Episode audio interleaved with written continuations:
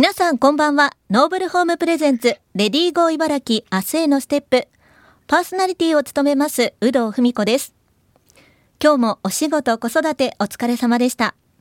スーパーで梨を見かけるようになりました。梨は冷凍するとシャリシャリとしてシャーベットのような食感が楽しめるんです。暑いこの時期におすすめですよ。さて、現代の女性は結婚や出産による働き方の変化、仕事と家事の両立、地域コミュニティとの関係性など、女性を取り巻く環境は様々です。そこでこの番組では、女性が生き生き働ける社会になるために、リスナーの皆さんの不安や悩み、疑問などを専門家の意見を交えながら一緒に考えていきます。お仕事や家事の合間にほっと一息つきながら、働く女性の未来について一緒に考えてみませんか？さて、今回のテーマは、男性の育休取得についてです。今回は認定 NPO 法人フローレンス前田康平さんにオンラインでお話をお伺いします。前田さんよろしくお願いします。よろしくお願いいたします。ではまず私から簡単にプロフィールご紹介させていただきます。認定 NPO 法人フローレンス前田康平さん。昭和58年生まれ東京都出身。株式会社リクルートホールディングスの新規事業開発室でプロダクトマネージャーを経て現在社会問題解決集団認定 NPO 法人フローレンスでマーケティング事業開発に携わっています。また合わせて政府行政に政策を提案実現するためのソーシャルアクションを行っていらっしゃいます。ノートでは社会問題や家族の日常を発信していてこのほどパパの家庭進出が日本を変えるのだを出版されました。奥様と娘さんとの3人暮らしで毎日子育てに奮闘中とのことです。まあ、そんな前田さんにいろいろお話をお伺いしていきます。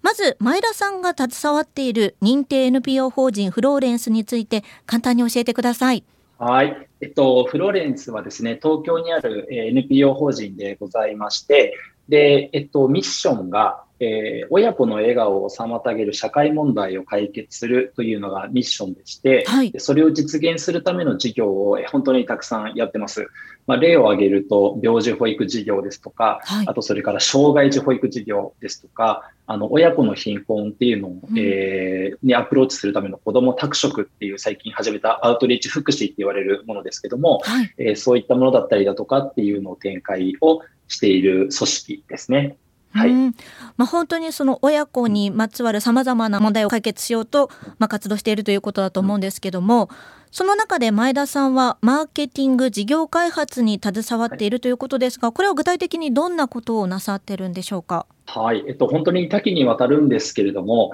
えっと、最近特に多いのは、えっと、そういった今ご紹介させていただいたような事業がたくさんあるんですけれども、一般によく誤解されがちなんですが、あの NPO 法人といってもですね、はい、普通のあの会社様と同じように、あのユーザーの方だったりとか、まあ、あるいは行政とかからお金をもらいながら、あの経営をちゃんとしていると。まあ、なので、うまくいくときもあれば、そうでないくなってしまうときもあるので、うん、えっと、そういったうまくいかなくなってしまった、ちょっと手こ入れをしなきゃいけない事業だとかっていうののところに行ってですね、じゃあ今なんでうまくいってないのかっていうのをいろんなデータだったりか、情報だったりだとかっていうのを分析をして、じゃあこういった打ち手を打てば、あの、この事業がまた復活するのではないかとか、もっと良くなるのではないかっていうようなことを、えー、社内で、えー、進めたりですとか、あとは対外的にですね、結構その法律だとだったりとか条例の部分で、この法律だとか条例がネックになって、この事業がうまくいかないっていうような時は、はい、あの政策提言という形で、はい、あの政治家や政府のところに足を運んで、はい、あのこういうふうにしてくれたら私たちだけではなく、他の NPO 法人とか会社さんももっとうまくいくから、この法律を変えてくれって言って変えてもらうと、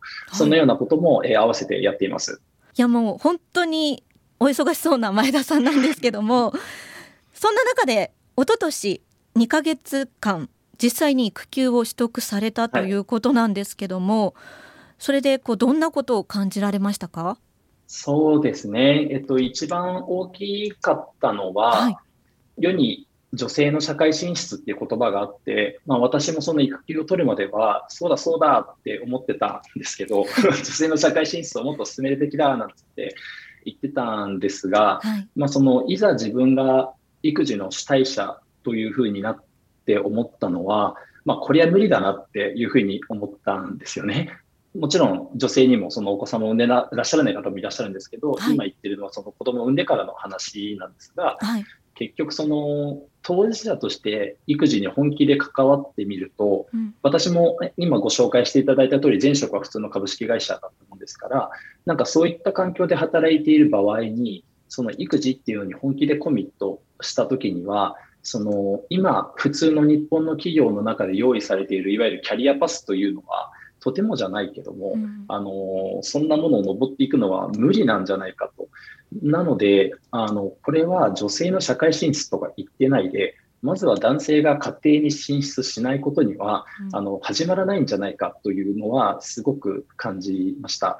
なんかいろんなそのキャリアウーマンの成功談みたいなものは巷に溢れ返ってるわけですけども、まあ、あれは言ってみれば何ですかね、スーパーマンみたいな人が なんかそういうふうにやってるんであって、なんか私みたいな普通の人間が育児だとかをやりながら、なんかそんな社会のキャリアのてっぺんに上り詰めていくなんていうのは、ちょっとこれは、うん、無理だって思ったっていうのが、あの最初の印象かなと思います。やっぱりパパが積極的に家庭に関わらないと女性が社会で進出していくことはすごく難しいっていうことなんですよね。だと思います。はい、あの実際にあの本の中でもここら辺は詳しく統計情報として出させていただいているんですけれども、うん、あの日本人男性というのは、はい、あの世界で一番長く働いている というその集団なんですよね。うん、まあ、それ自体素晴らしいことなようですが逆に言うと世界一家事育児をやっていないあの先進国と中でですけども先進国の中でもやっぱりもう突出して家事をと育児をやっていないということでもあり、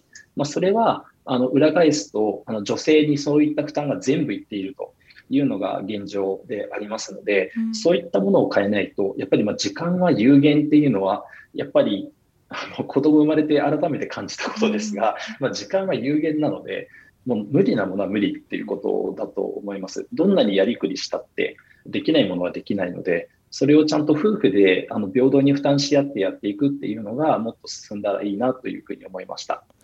前田さんの著書の中には男性育休制度のメリットについても書かれていましたよね。はい、そうですね、えっと、この男性の家庭進出だとかって言うと、すごいいろんな方からまず反論が来るんですね。あのそうは言ったって生活ってもんがあるんだと。であのまあ、そりゃそうだと思いますし、はい、あの僕もまあ、やった方がいいと言いながら、それがいかに難しいことかっていうのは、とてもよく分かっているつもりなんですけれども、今おっしゃっていただいたように、メリットはむしろたくさんあるというふうに思っていて、その一つ目は、やっぱり中長期的に見たらどうかっていうのがまず1個あると思います。はい、確かに世には今、まあ、これ、これ自体が本当いけてないなと思ってるんですけども、育休を取ると、あの、お給料を下げられるとかですね、そのキャリアパスに影響が出るっていうことをご懸念されている方々がいらっしゃって、一部の会社では確かにその男性育休の取得っていうのは強行突破みたいな感じでやると、あの、良くない、えー、評判になって、そういったことにつながってしまいかねないということが、えー、ちらほら聞くんですけれども、まあ、とはいえ、やっぱりですね、僕はここはちょっと視点を変えた方がいいなって思っていて、自分自身のお給料っていうのはとても大切だと思うんですが、うん、その家族で見たときにどうだろうか、要はあの家族っていうチームで見たときの所得はどう変わるのかというと、あの育休をちゃんと取って、その後も育児にちゃんとコミットすることによって、妻の側のキャリアが失われなかった場合ですね、その妻の方のあの障害所得っていうのが、あの、それまで正社員で働いていた場合ですけれども、育児によってそのキャリアが立たれた場合と立たれなかった場合とでは2億円障害所得が違うと言われています。はい、つまりあの家計所得っていうふうに見たときには自分のお給料がたとえちょっと下がったってあの奥さんに稼いでもらった方があのよっぽど安定した生活を送れるようになるというのがまず1点っていうのと、はい、あともう一つは、まあ、そんな保守的な意味でなかったとしても要は自分のキャリアをこれからもっといろんなことに挑戦していきたいというふうに思われている方もたくさんいらっしゃると思うんですが、実は私もこの NPO に転職するときにお給料は下がってます。あの、それは下がってるんですけども、妻からは全く反対はされなかったんですよね。はい、でそれは何でかっていうと、妻もうちはあのフルタイムで働いているんですが、あの、まあ、言ってみれば妻の所得だけでも最悪生きていけるので、私の所得がちょっと下がろうが、別に家計的には全然痛くない なんなら妻の方がお給料がいいみたいな 状況だったりもするので、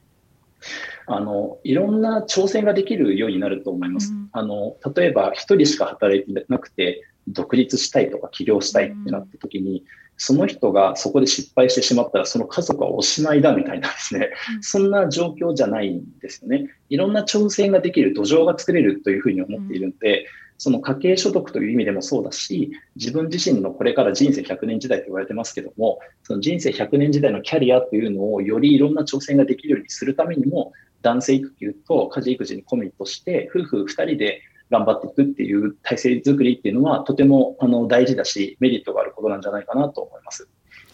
ありがとうございました。前田さんには来週も引き続きお話をお伺いしようと思います。今日は認定 NPO 法人フローレンス前田康平さんにお話をお伺いしました。前田さんありがとうございました。ありがとうございました。